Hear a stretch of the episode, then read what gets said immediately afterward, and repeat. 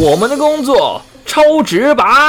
您现在所收听的是 Job White 直白人，星期三小周末时间，距离放假还有两天，直白人陪伴你最干的今天。大家好，我是节目主持人 Jack。大家好，我是悠悠。我们未来啊，在我们的节目上面，我们邀请很多我们的职场上面的老鸟或是菜鸟来我们的节目发泄一下，毕竟工作太累了。那我们今天呢，其实也邀请到一位我们史上最年轻的命理师，来跟我们聊聊职场上我们该注意的一些小人啊，还有这份工作呢，到底好不好赚？让我们掌声欢迎我们的郝凯，耶全台最年轻的命理师，二十一岁而已哦。对啊，你原你原本 round down 上面打二十二岁，你知道吗？哦，对，虚岁二十二岁啊，这应该没错吧？对不对？对啊，没错了啊。好，我们请我们的浩凯跟大家自我介绍一下。Hello，大家好，我是浩凯。哇，这声音好好听哦！天哪，那我们浩凯呢？他他是现在他现在还在学，是他是就读国立台湾戏曲学院的歌仔戏学系。哇，高材生哎，对，哎、特别哎、这间学校国台 国立台湾戏曲学院是那种国立很高等的学校，对于啊表演就是艺术人来说，因为另外一间是台艺大跟北艺大嘛，嗯，戏曲学院也算是呃北台湾是数一数二的学校。那我很想了解的是，歌仔戏学系啊，跟京剧是有相关的吗？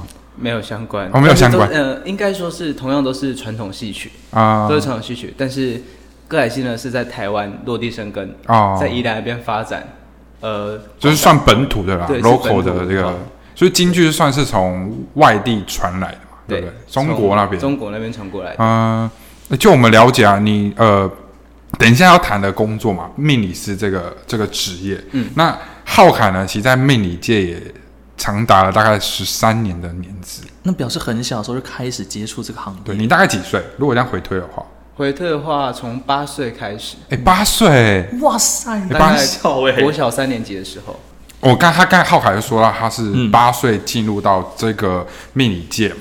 对那你是有什么样的因缘嘛？然后进而到这里，就是让你国小三年就做这件事情。哦，让我国小三年级就学这件事情。嗯，呃，其实年纪要这么小学这个，一般外面去外面学，但是学不到。嗯，主要是家里的关系，因为爷爷、爸爸再加上我，我哦，们算第三代了。对，算第三代，这样子传承下来。所以从小我爸就，嗯，在我能够认字的时候，嗯，就先教我这些东西，然后让我可以看我，他也没有逼着我要去发展，嗯，他就是看我自己能学多少就做多少，那也看我自己的发展如何这样。那你妈妈也也是做这一块的吗？没有没有没有，妈妈一开始嫁给爸爸的时候也还不知道爸爸会这个东西。哦，所以你妈你诶、你妈妈是后来才同意你做，因为照理说国小三年级啊，嗯，不会让小朋友去接触到这一块。对啊就算如果是大部分的家里是做这个可是如果我是以家人家长来讲说，当然是希望他未来可以做、呃很好的工作啊，或者什么，可以呃为家里赚钱，或者说他有更好的目标跟志向。嗯那我觉得很特别的是，因为他因为他们刚才有说是从爷爷这样传下来，所以算是一个传承的概念。所以你看，从妈妈可能一开始不知道，到现在很能认同这件事情。那这过程当中，妈妈有有有拉扯嘛？就是曾经有过说，诶，为什么你要做这个？为什么爸爸要让你做这个？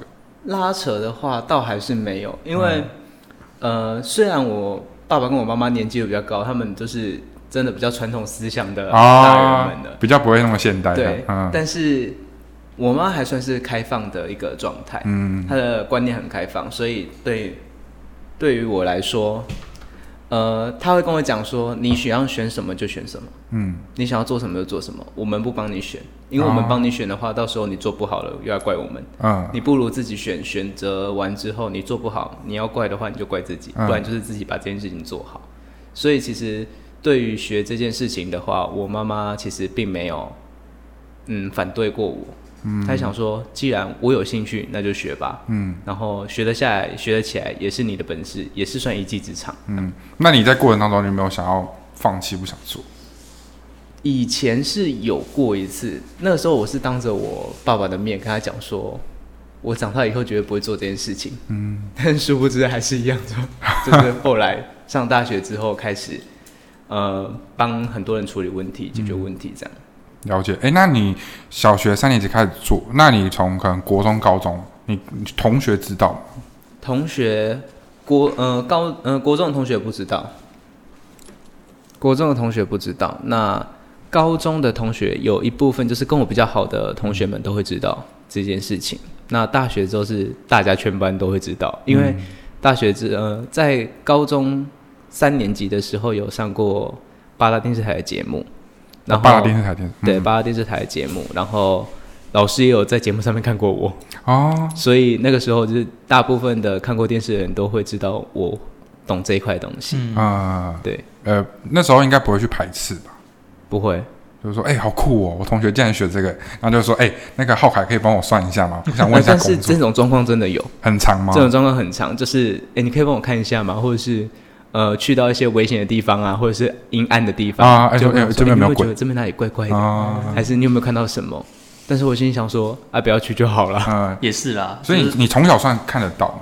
对，从小就看得到。所以算有带天命的人，对啊，可以这么说啦，就是嗯我也可以说是遗传吧，嗯因为遗传下来有这种样 这样子天生的能力，嗯才可以处理这些事情。以前我也还不知道，有一段时间是我爸爸跟我妈妈后来发现我有这个能力，因为他们以前也不知道我有这个能力，他们以为我小时候就是呃喜欢呃自己跟自己讲话、自己玩啊，但是殊不知我其实不是在跟自己讲话，啊，我是在跟附近会跟我玩的人在跟我在跟他们讲话。你这种应该就是你这种就是说，哎、妈妈，为什么那个家里多一个叔叔的这种小朋友？因为我还不会这样子跟我妈妈讲，啊 我只会自己跟他们玩的很开心。因为当我要去跟我的家人们讲的时候，其实我转过去他们就不见，就不知道去哪里。当时想说，嗯，那他们应该回家了吧？你不会怕哦？那时候那个时候不会怕，因为那时候分不清楚说到底是到底是人还是人还是他们。哦，对，哎、也是哎、有时候那时候小朋友小朋友嘛，难免都会觉得说，应该是家里来个叔叔或阿姨、或姐姐哥哥弟弟妹妹这样，不会特别去想太多附近的邻居小孩之类的，啊、可是你就不会觉得说，怎么突然出现在这个地方，门没有开啊？没有，因为你会看到他就是走过来，嗯你会看到他从另外一个，比如说房子在我们的正前方，嗯但是他可能从房子的呃正门的地方这样子走出来。啊，你会看得到他从哪里出来，所以你并不会害怕。嗯只是小时候的时候还分不清楚他到底是人还是好兄弟们，哦，可是长大后就说我会觉得会分辨。好没礼貌哦，竟然都不会打个招呼吗？哎、那你你你你刚才说你小时候看得到，那你这过程，你这这十几年来，有没有遇过比较让你印象深刻、很灵动现象啊？灵动灵异现象嘛，对我，想想看，哦，有应该很多吧？有，其实蛮多的，但是我现在的状况已经习以为常了，嗯你知道吗？就是你要这样问我，我也其实也不太知道哪比较印象深刻啦。比较印象深刻的。对，可能或者说你呃帮客户或客人处理案件的时候遇到比较难处理，或者说哦，我觉得这个算是蛮温馨或感人之类的。哦，那我先从我大学二年级的时候，啊，大学二年嗯大学二二年级的时候，呃，解决过的一件事情，现在算起来大概一年前吧，嗯一年前左右，一年半前左右。她是一个灵异体质的女生，嗯，那她的本身的体质容易吸引就是不好的东西来靠近她。当初她来找，因为她是我朋友，高中就认识了，但是其实那时候都还没有发现她有这样子的一个状况。然后他那天来到我们家，但是他一踏进门，我就知道他不是他，啊，我觉得说被附身，他今天怎么怪怪的？可以说是被附身，但是我想他今天怎么怪怪的，好像哪里不太一样。但是他踏进来的时候，他一句话都没有说，他只是头低低的，但是他就站在门口。然后我家的门口呢，外呃旁边是有两片铝门，是那种铝门窗那一种。他站在那边的时候，我盯着他，我直接开口就问他说：“你是谁？”然后他就头低下来，然后旁边的铝门没有风，开始动，就会发出那种轰轰轰轰轰轰那种声音。哦，我心里想，那个时候我心里其实是害怕的状态，因为我自我自己知道自知之明，我知道说，完了，这个东西比我厉害，那我该怎么去处理它？但是，呃，处理这种事情，你就是要把持住自己原本的原则跟自己的气势，不能害怕他们。然后我就是一样这样子先跟他对谈，说你需要什么东西。那他是用一个男生的声音跟我讲话，一个男生的声音，对，他是女生哦，他长得不高，身高一百一百五十几而已。嗯，然后他是用一个男生的声音跟我说话，低沉的这种对声音低沉的声音跟我讲话。他就说：“你要干嘛？”我说：“没有，我想问说你是谁，你要干嘛而已。”他说：“干你什么事？为什么要你管？”我说你既然踏到我家里面来了，那你算起来也是跟我有缘分。那好任性。我能怎么帮你的话，那你就跟我说，我能帮你什么？他说我要的只是很简单，我只要这个女生的身体可以让我使用。啊，使用。对，那他有说要使用做什么事吗？就是他要修炼，哦，修炼。对他要修行，他要修炼，而借用他的身体，因为他是一个无形的东西，所以他需要有一个有形的肉体来当做是他的一个技术。嗯，然后我就说这不行，这样子这个人让你带走，这个人就没命活了。他就说我不管，谁叫他跟我是同样类型性质的人。哦，我说好，那我想个办法给你，这个人可以让你带走没有关系，但是你要等我。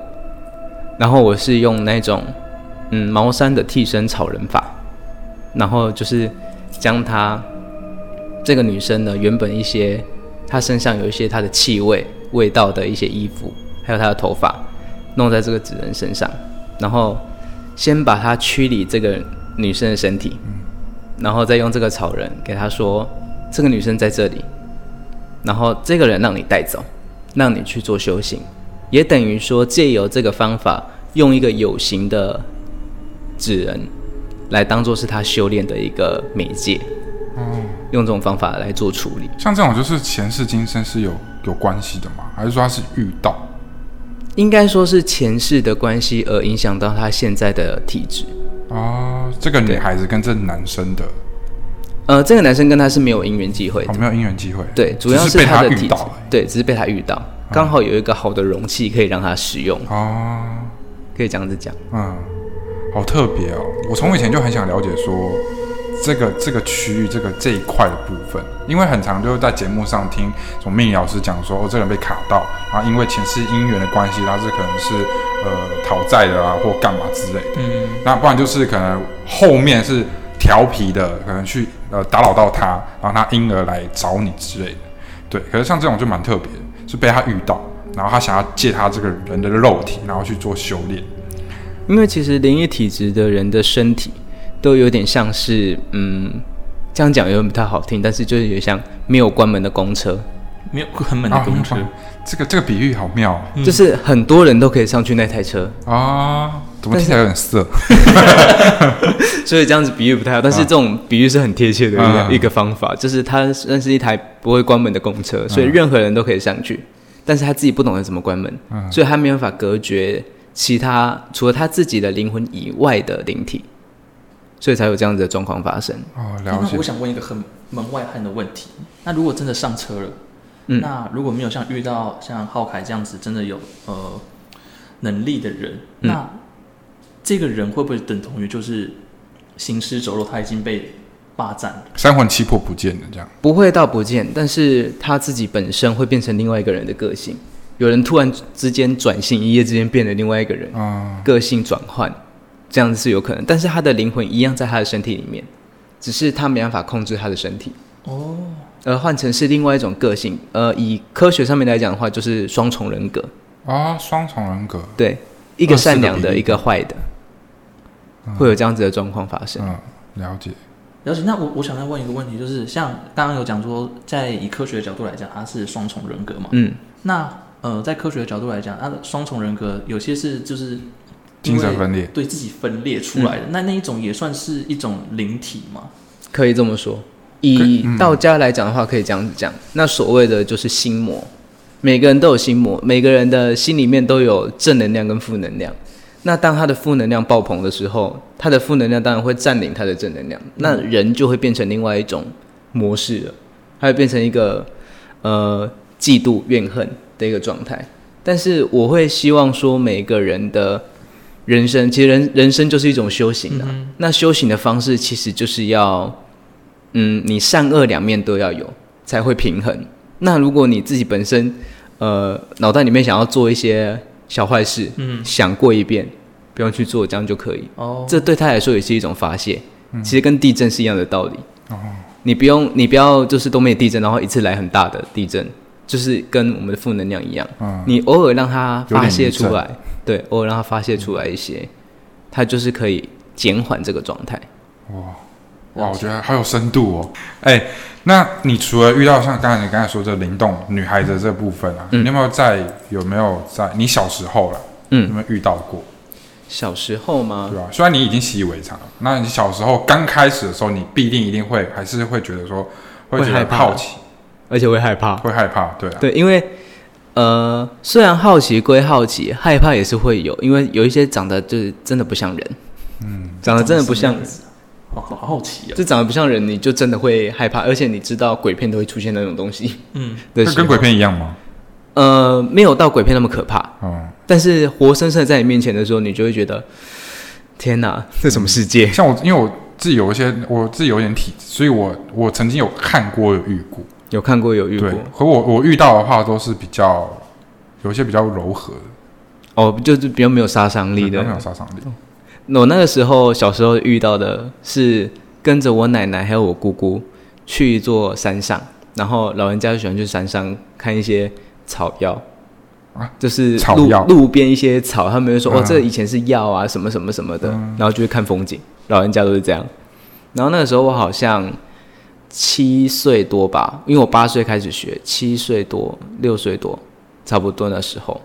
然后我跟着我奶奶还有姑姑去到山里面，在下山的时候，去到山里面都没有怎么样，在下山的时候经过一间古厝，正正就是古厝那一种，是三合院那种，呃，三合院只有中间那边，只有中间的那一栋，哦。旁边是没有的，所以它中间有个大门。那老人家就喜欢那种房子，他们就进去看，想说多恐怖也没没关系，反正是白天嘛，更掏北点，要怕什么？然后进去的时候，大人都没看到，我进去那个大厅，我就看到一个棺材在中间，而且它是用两个那种长板凳架起来，嗯所以它就摆在正中间，而且重点是只有我发现只有我看到，我姑姑跟我奶奶到那个棺材，对，只有我看到那个棺材，而且那棺材是盖着的。我只看到那个棺材，但是我姑姑跟我奶奶都没看到那个棺材。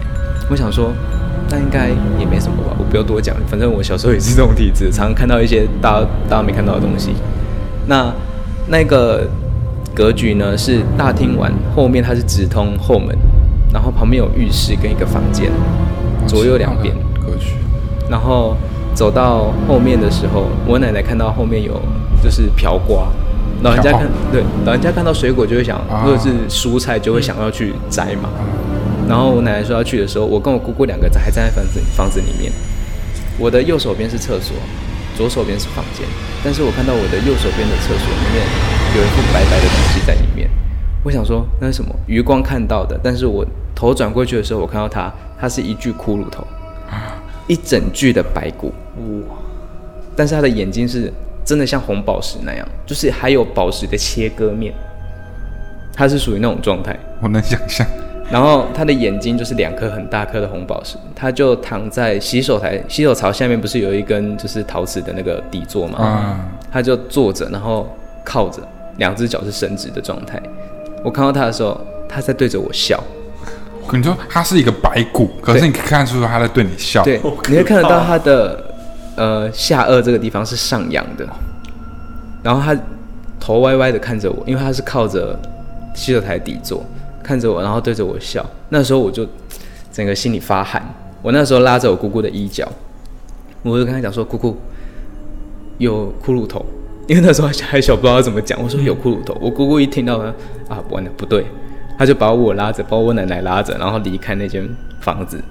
然后走出去之后，他们两个大人不知道为什么走特别快，嗯，但小孩子好像不知道就被丢在后面那种感觉。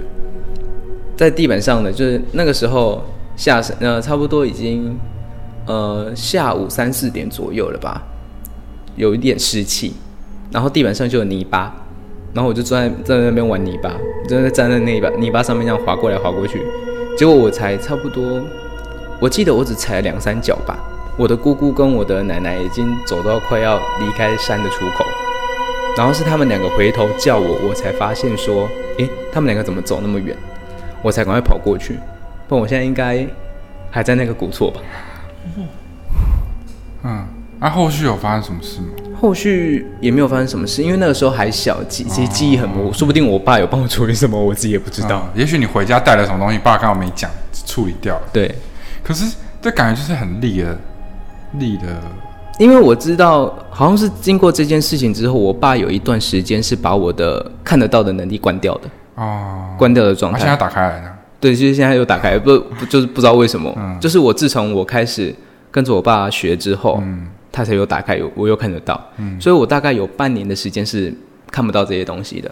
但是那也是为了要保护我这个状态，因为其实，呃，好兄弟们他们也会知道你有这个能力，那你之后学了之后会来对付我们，那当然会在，当然会在你能够学到的时候，先把你处理掉，啊，就是对他们也是有威胁性。那不过我蛮好奇一件事情，就是刚刚说这个看到能力是可以关掉的，可是嗯我有一个大学的女性朋友，她也是有这样的体质，她也是可以看到。那那时候我就问她说：“你为什么不把它关掉？”她说她已经过那个关掉的时期，所以她是可以关得掉嘛？因为她说现在目前是关不掉目前是关不掉的状态是吗？对，她说她已经过了那个能够关掉的那个年纪。呃，应该说我们常常在讲一句话，就是“身心人猪狼吼什么意思？”，就是你跟这个人有缘，他自然可以帮到你。嗯，他自然可以帮到你，所以不管你在什么样的年纪，如果他跟你有那个缘分的话，他当然是可以帮到你。所以其实呃，没有说在什么样的年纪可以关掉。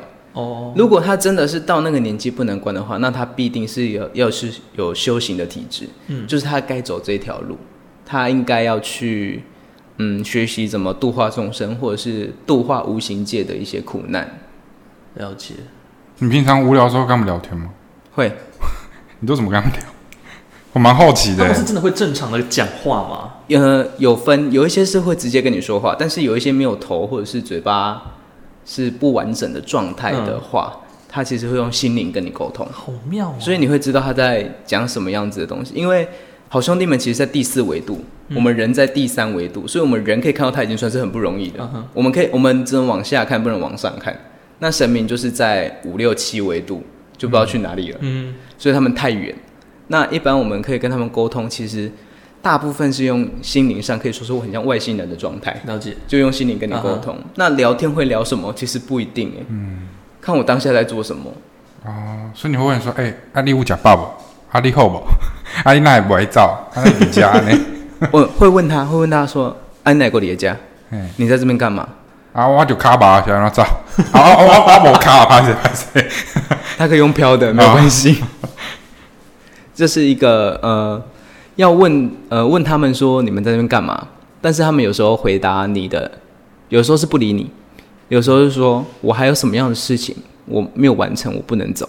哎、那其实我有一个问题想问，其实刚好刚好请到浩凯来，就是我之前在国中的时候，呃，我之前在教，呃、早自习的时候，我坐在位置上，嗯，那大家都在看书嘛，那我呃那时候我闻到一个很奇怪的味道，就是我在学校里面，在教室里面呢，我闻到一个很浓很浓的酒味，就是那种身上的酒味，我还以为他要说同学放屁，酒味。然后这这个味道是从走廊上飘飘飘进来，可是走廊上没有人。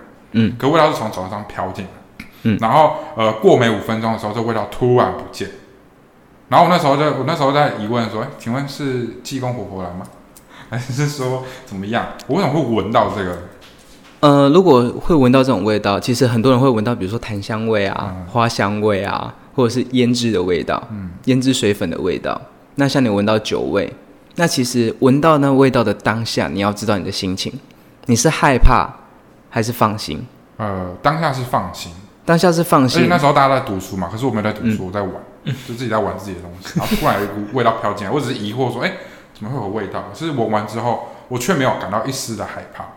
如果不是害怕的心情的话，你就可以知道它是神佛，啊、就是类似呃正能量的属性的类型灵体，对你来说没有伤害的，你才不会感到害怕。嗯，因为我们其实人都有本灵，本灵是一个机制反应，所以如果你他知道他对你有伤害，那其实你的本能会提高你的警觉，你会感到害怕，哦，会赶快要离开这个地方。嗯这是一个生理机能的作用，所以那时候是也许先佛来看我，有可能，哦或者是有啊。修行的修行者，嗯那他可能也是爱喝酒的一种状态，或者是济公师傅的徒弟们，因为那时候因为我是一贯道然后那时候国中的国小、国中我都有跟着，就是家里，因为我们家是天道家庭，所以就是变成说有在在佛堂听课啊，呃嗯嗯礼道啊什么什么的。嗯，我是那时候我还觉得说，哎、会不会是活佛老师，呃，季风活佛老师来或什么？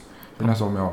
所以就是其实这有一个疑问在啊，就是因为那时候我思考说，哎、是仙佛来，还是说是有酒鬼经过？因为我从以前，应该说我在国中以前，我对于这件事情不会到很敏感。嗯，是我在上高中之后，嗯就是某一天突然有了，我不知道应该是出车祸过后还是怎么样，就是自从有一次车祸之后，身体变得很敏感，很常会遇到一些怪怪的事。我昨天梦到一个梦境，我有到现在还印象深刻。嗯就是我昨天梦到我在一个一个废墟里面，废墟里面，然后那个现在不是有那小丑嘛，就是那个嗯他那个小丑，嗯嗯我梦到那废墟里面那个小丑在里面，嗯然后就是在在玩这样子。然后那时候我跟了一呃一两个好朋友在外面在想说要不要进去这件事情，然后我就进去了，然后跟小丑在玩，然后就刚才被压，然后被亲。那如果以这梦境来讲的话，我可以说，其实你现在面临的一个你不想面对的压力，但是你殊不知你还是要跟这个压力一起并行。啊，真假的你的的？状态是这样，因为其实梦境是反映出你，嗯，目前所遇到的状况，嗯潜意识当中会跟你讲说你现在正在面临什么样的状况，嗯，所以他会用梦境的方式显现给你看。哦，因为其实你害怕小丑吗？啊，你害怕小丑吗？呃，会，他长得很可怕，对不对？对。但是他就是你的压力，或者是你不想面对的事物。嗯，但是你殊不知你要，你只有你自己进去玩，你的朋友们有进去吗？没有，没有，能跟你并行的人没办法跟你面对这个压力，只有你自己能独自面对这个压力，而且还要跟他玩得很开心。很准呢、很准。哎、我我真的起鸡皮疙瘩，我没有骗，我们没有蕊过，真的，对不对？真的没有。这是我临时想要问的。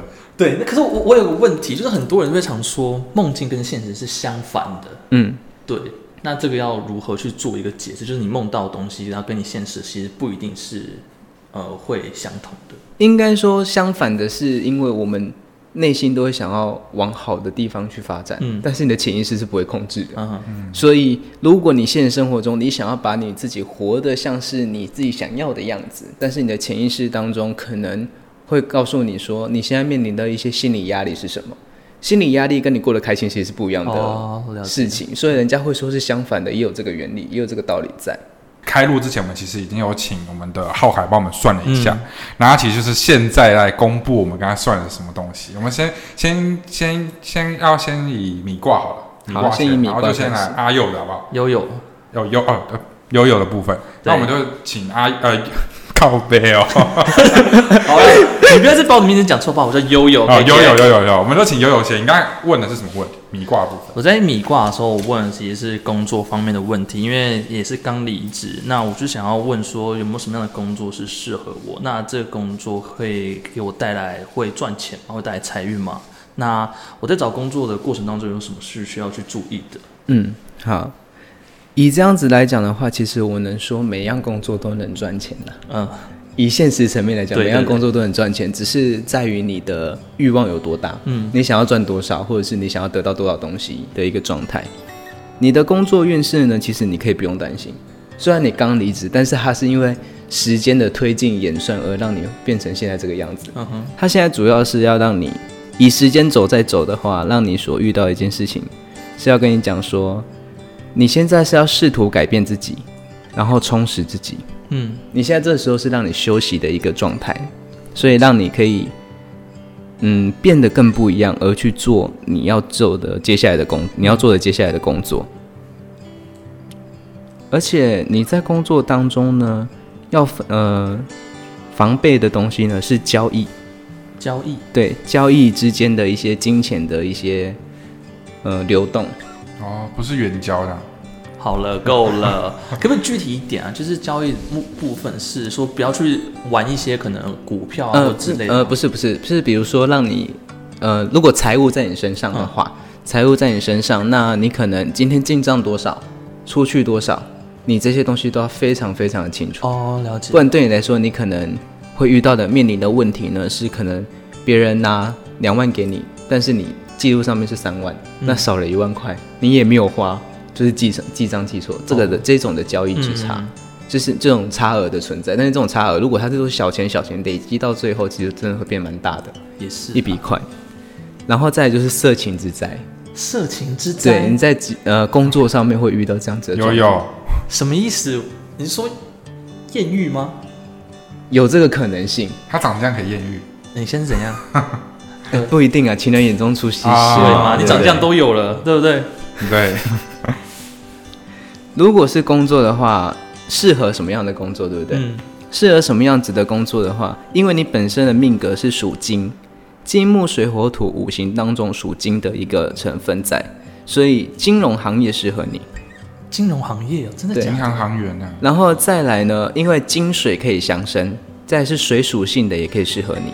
水属性的呢，像是嗯大众传播，或者是嗯一些比如说流动性较强的工作，嗯餐厅服务员也算，服务生也算，嗯，这样子的工作会比较适合你。那在电视界、影视圈的话也是可以，因为这些都是属水的行业。可以呢。我就是想要走媒体业。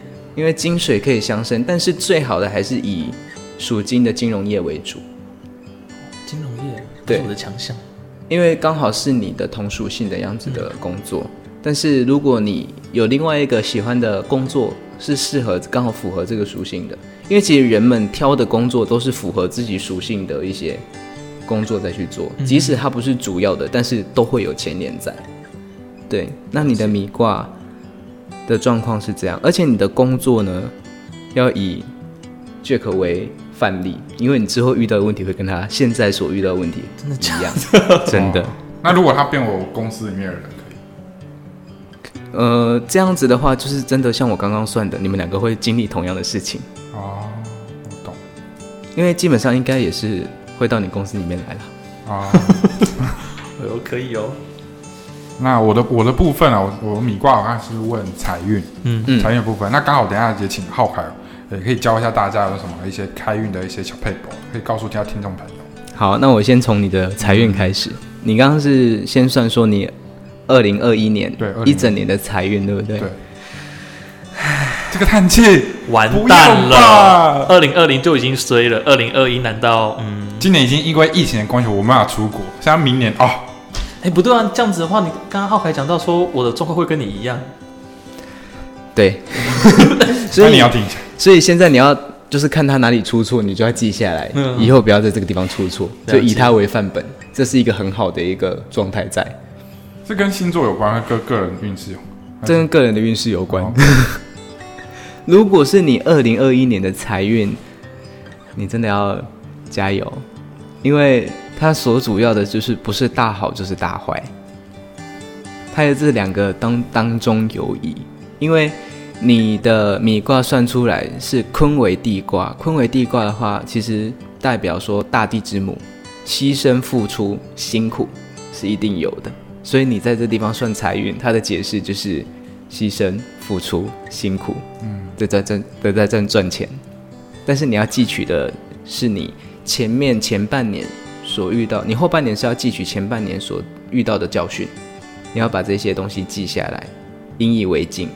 人家说嘛，以铜为镜正衣冠，以古为镜知兴替，以人为镜明得失。那你要了解你所遇到的事情，还有所学习到的东西，汲取你前半年所遇到的困难的这些教训，而去走你后半年的事情。后半年的话，切勿投机取巧，要正规而行，按部就班才是重要的。不要想说我前半年都赚钱赚的那么辛苦了，那我后半年当然要过好一点，然后用一些不是正当的手段而去赚钱。你说投资吗？我没有说那个不正当，哦，每个人呃每个人的观点哦不一样，对对对不要害我。投投资没有不正当，对啊真的每个人的观点不一样，虽然是有赚有赔啦，对，这是你们米卦的工作跟财运的状况。哇，倒吸一口气，大好，不然就是大好，不然就是大坏。对，就虽然五五五开嘛，对啊大，好就是大坏，所以就是在工作上面就是然后我好迷惘哦，怎么办？按部就班，按部就班，对，对，像我现在就很按部就班。但是你真的明年的财运会蛮辛苦的，会比今年还辛苦。啊，真的假的？我知道了，因为我因为年终，我觉得蛮，因为年终的部分会来了一笔学贷，要还，哦，对，突然一大笔四十四十几万学贷，我，那到我这边要还，可是你这些状况其实是上半年的事，上半年的事，对你下半年会过得比上半年好，只是你看你有没有汲取教训。如果你有汲取到你所遇到困难的教训的话，或者是知道哪一些地方是一个转捩点，你后半年可以过得更好。所以不是大好就是大坏，只是看人会不会改变而已。嗯一切在于我啦。对，其实算命也都是在于个人。如果自己能知道自己要怎么走，其实不用算命也会很好。其实算命也是听取建议跟方向，真的，不一定说百分之百正确，嗯，对啊？这是米卦部分，顺便来教一下各位听众朋友，有没有什么开运的方式？开运的方式。对，可以让自己的财运可以更好。嗯有没有一些小配博？一般呃，以现代最喜欢的状况跟方法的话，就是佩戴水晶。水晶对，因有规定是什么样的水晶？有，当然有，就是钛金跟黄水晶，嗯属于财运类的。嗯，因为钛金呢是万金之王，所以它本身具有招财、事业的一个功效在。嗯，它有这种能量在。那黄水晶也有它这个招财的能量在，是手链、项链都可以。都可以，只是看自己个人喜欢的方式是什么。就是如果你喜欢戴手链，那你就用一条黄水晶的手链或是钛金的手链戴在手上。嗯，那其实戴手呃戴水晶呢是要转变你的心境跟你的磁场。你如果呃开运，其实开运归开运，但是你的心情有没有开是一个很重要的点。就是如果你的心情还是一样很郁闷不准，其实再配再多的开运的小物给你都是没有用的。嗯，所以开运的小物呢，可以用钛金或者是黄水晶这类的。那如果在家里呢，可以寻找自己的财位，在家里的财位。那如果套房的话，也不用担心。呃，套房里面的话，进去门口玄关的地方就是我们的财位，因为那叫出门见财。出啊，可是有些套房是门一打开，左边是厕所或右边是厕所，它没有一个空间，这，就是门一打开，它就是进去，然后这边厕所，然后再进到里面的卧室。那就是在靠近门的地方，有的人会在门把上面挂五帝钱。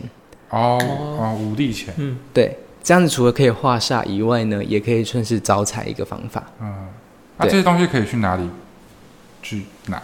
其实呃，这样子呃，这些呃开运小物呢，其实在比如说老街，啊，比如说三峡老街啊、莺歌老街这类的老街都会有在卖，古董艺品店也有在卖。嗯，但是买了之后，一定都要请老师们开光，哦，它才会有它的效果。开光就像是一把钥匙，你没有钥匙没办法打开这个宝盒，嗯，刚好可以来找浩凯开光一下。当然是没问题。但是如果住太远的朋友没有关系啊，就是可以到附近的大庙，记得要正庙，不能是阴庙。嗯，正庙，然后去过香炉。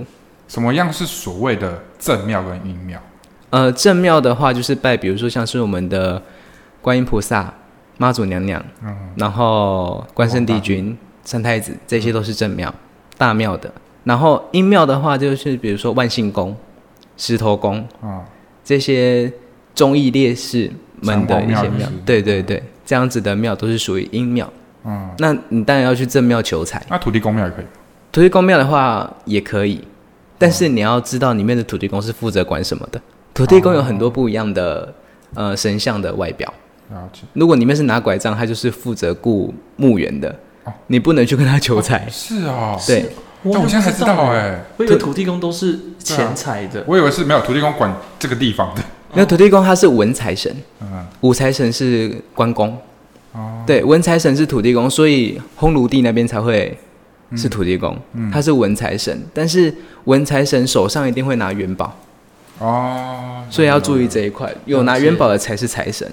那如果是只拿拐杖，他是负责巡墓园的，他负责顾那边那一块区域的土地公、哦了解。那土地公的老婆呢？土地婆，对，就是要看，这也是一样。就是要看土地公本身是哦，哪一个职位的。嗯，了解。所以他如果土地公管墓园，他老婆也是管墓园这样。对，哦一起不会不会说啊，温安管墓园啊，我我管这些收宅呢，哇，管管的太多了。老婆管财的吗？有没有？哪一间庙里面很有道理很忙哦，嗯，对。每个人都各司其职这样子。好了，哎，刚刚讲到哪里？哦，对，那个那个测字的部分，对，现在要讲测测字的部分那就我先嘛。对阿佑的，呃，佑佑的，不好意思。不要是把我的名字讲错。悠悠 OK，对，悠悠。对，那刚刚测字的部分啊，我写的是克字，那我问的部分是关于感情的部分。那因为刚刚刚刚在心里默念的时候，就不知道为什么灵光乍现，就突然有个克字出现，所以我就把它写起来。那这边就请我们的浩凯帮忙，就是解惑一下。我可以说，以这个字来讲的话，你对于感情会想要有一段让你记忆很深刻的一个状态，你希望对方给你一个记忆很深刻的一个惊喜，或者是一个纪念日，他会永远记得。嗯你会希望被这样子对待，嗯，但是我能说你的感情上面真的蛮不顺的，因为你通常遇到的问题八字还没一撇就没了。嗯所以证明前面的感情其实状况都很好，只是到最后说不见就不见。嗯，对，这我我承认。即使根基打得再稳，也是一样的状态。嗯，还是说换个方式喜欢男生呢？没有。啊，哦，没有这没有没有这个考量，是不是？因为刻这个呢，其实依你写的方式，依你写的方式里面，其实一般字都是字的话都是两只脚站着，跟人一样。嗯。但是你偏偏刻的话，你拉到你刻旁边的刀，嗯。拉到最下面来，跟亥其实是站在同一个平行线上。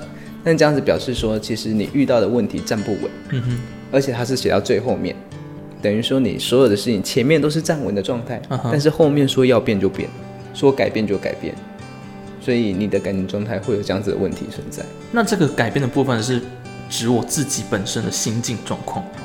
还有另外一半对你哦的一些方式或者是感情，也可以说其实你不不轻易付出感情，所以对对方会等到最后会觉得说，那我还有没有心思在在你身上嗯，的一个状态在。了解。那有没有什么方式是可以求桃花的？求桃花吗？找月老。哦，直接找月老这样。对，各位听众朋友，直接找月老，不要找一些那个那个其他的偏方们 去做。但是拜月老也是有诀窍的哦。嗯，你最好可以把你想要的对象身高、体重、外形、事业，所有的越写的越详细越好，嗯然后去跟月老求，然后只要你有直到三个圣杯，你就问他说能不能问月老说能不能让我遇到这样子的人，嗯，就看他能不能帮你找到，然后你就求一条红线，看他会不会给你。那如果会给你的话，那你就期待遇到这个人。所以写的越详细是越好的。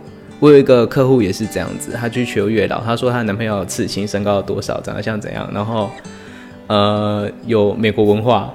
后来还真的遇到一个全身都是刺青的，啊，是啊，对，所以越小的细节越重要。月老庙在哪里？哪一间？霞海城隍庙，哦，很很灵验。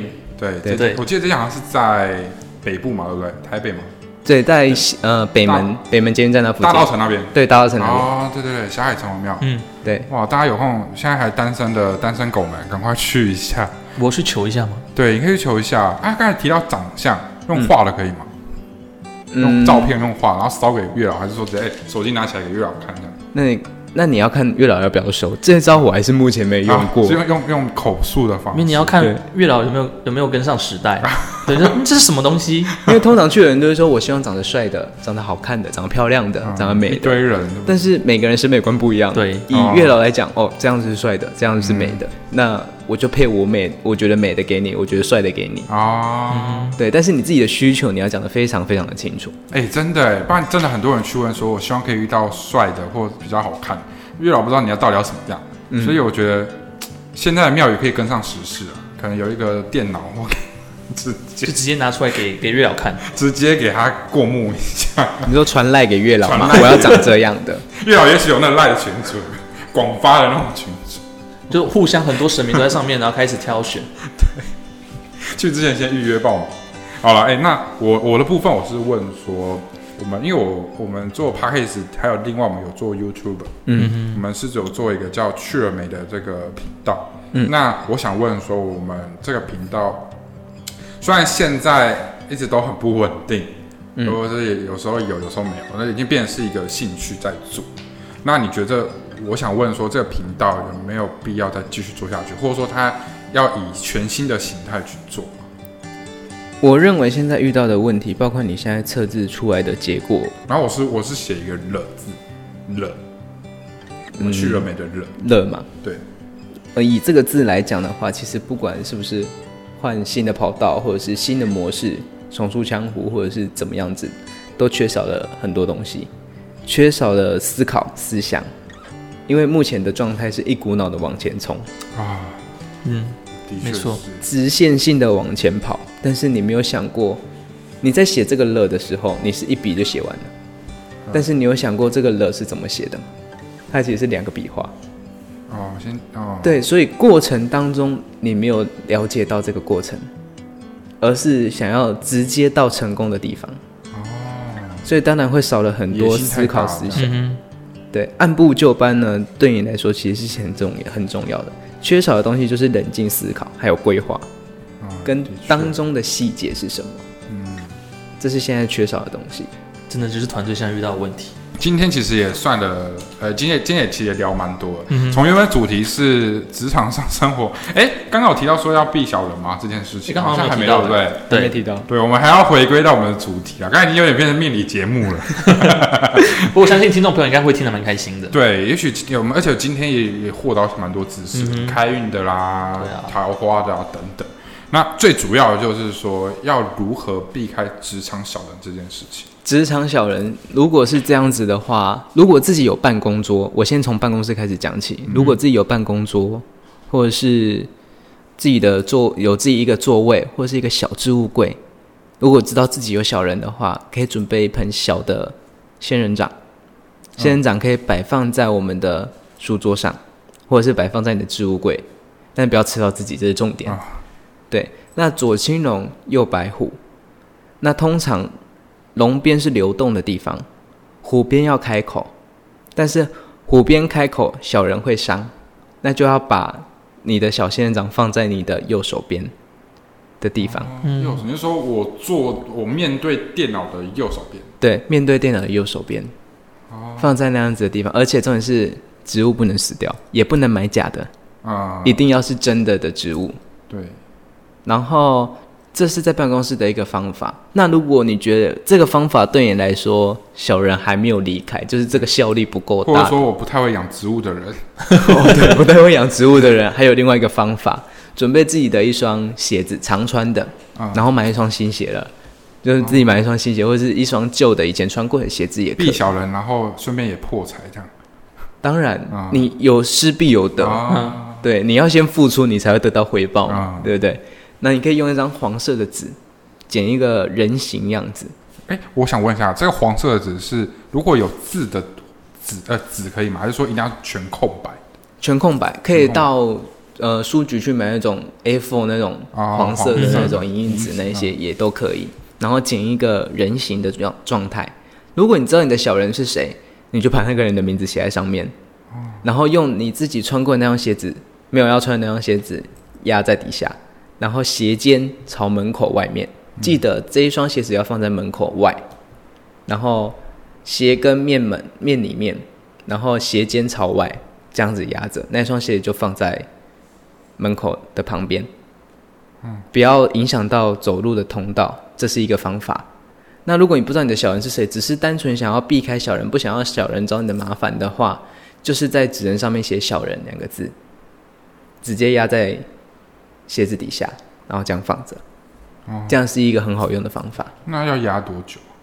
如果你知道你本身有小人的话，要他离开那一张纸，就可以拿去附近的土地公庙，跟土地公讲一声，说可以在你的经炉这边烧化嘛。如果可以的话，就烧化掉。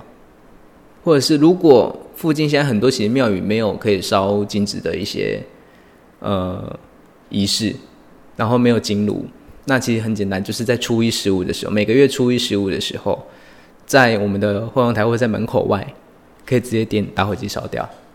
啊，直接在门口烧掉。对，哇，那记得不能在家里面，嗯记得不能在家里面，不然会引小人入室。哦，这很重要。那如果是呃不知道小人是谁，嗯然后只是呃我也不知道他什么时候走或什么，那这这怎么办？要看自己的生活状况有没有改变，看有没有自己本身会不会嗯有一些呃一些顺畅的路走到最后，就突然不知道被谁讲了什么样的话，然后就职位就掉下来了，或者是突然觉得很不顺利，这些状况要自己在生活当中去察觉，因为每个人都是察觉到了之后才会来找我们。嗯，因为我的习惯是不想要，就是说你来，然后我跟你讲说，哦，你有阴灵，哦，你遇到什么样的问题，然后你明明没这些事，然后跟你讲一大堆，然后你要花这些钱，啊，对。那都是花冤枉钱。嗯哎，那如果小人很多呢？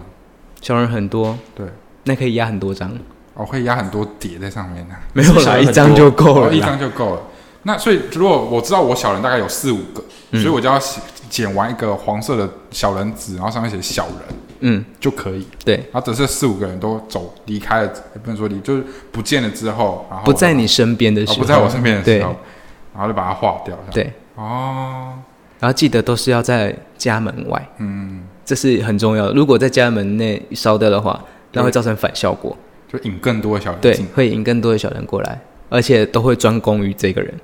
哦，那记得要要压那种常压呃常穿的鞋子啊，就可以再换一双，那双鞋就压到小人离开为止。对，对，对，哇，那今天其实听了很多，嗯那也聊了很多，让我们认真正的认识到呢命理师这份工作，还有他这呃工作的秘辛啊等等。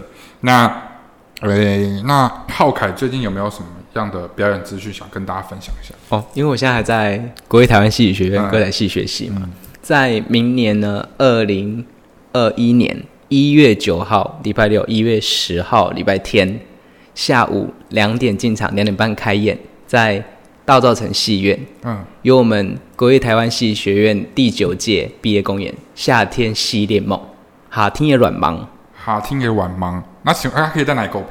可以在两厅院售票。两厅院就是 iPhone 嘛，对，iPhone 就可以买得到。iPhone 售票券，Seven 的 iPhone 售票，只要输入热天，然后按搜寻，它就会出现软听也软盲。好，那各位听众朋友记得哦，在明年二零二一年的一月九号、十号，礼拜六、礼拜天的下午两点进场，在大道城戏院呢有俩呃软听的软盲，对。软听的软盲，哦，软听的软盲哦，我的台语不是很好，对，可以上我们的两厅院售票系统呢去做购买。嗯那如果有任何风水啊、官员城、算命、测字、安神、灵异、开光等等，都可以找我们的浩海，底下有他的资讯栏，有他的 IG 跟 FB 可以追踪订阅起来，也不要忘记订阅我们 Jack 佑佑的 IG。别忘记就是订阅我们的直白人，可以在我们的 Apple Podcast 评分留言，告诉我们你想要听什么样的工作，或许哪一天我们可以找来你们想要听的呃工作来我们的节目上我们的节目，跟我们大家聊一下。好了，除了在 Apple Podcast 可以听到我们的节目以外呢，在 KK Bus、Fly Store 还有那个 Sound On 都可以听到我们的 Job Job Wise Wise，直白人的节目啦。那我们就谢谢浩海来我们节目，直白人。几白了，下次见喽，拜拜，好了，拜拜，拜拜，拜拜。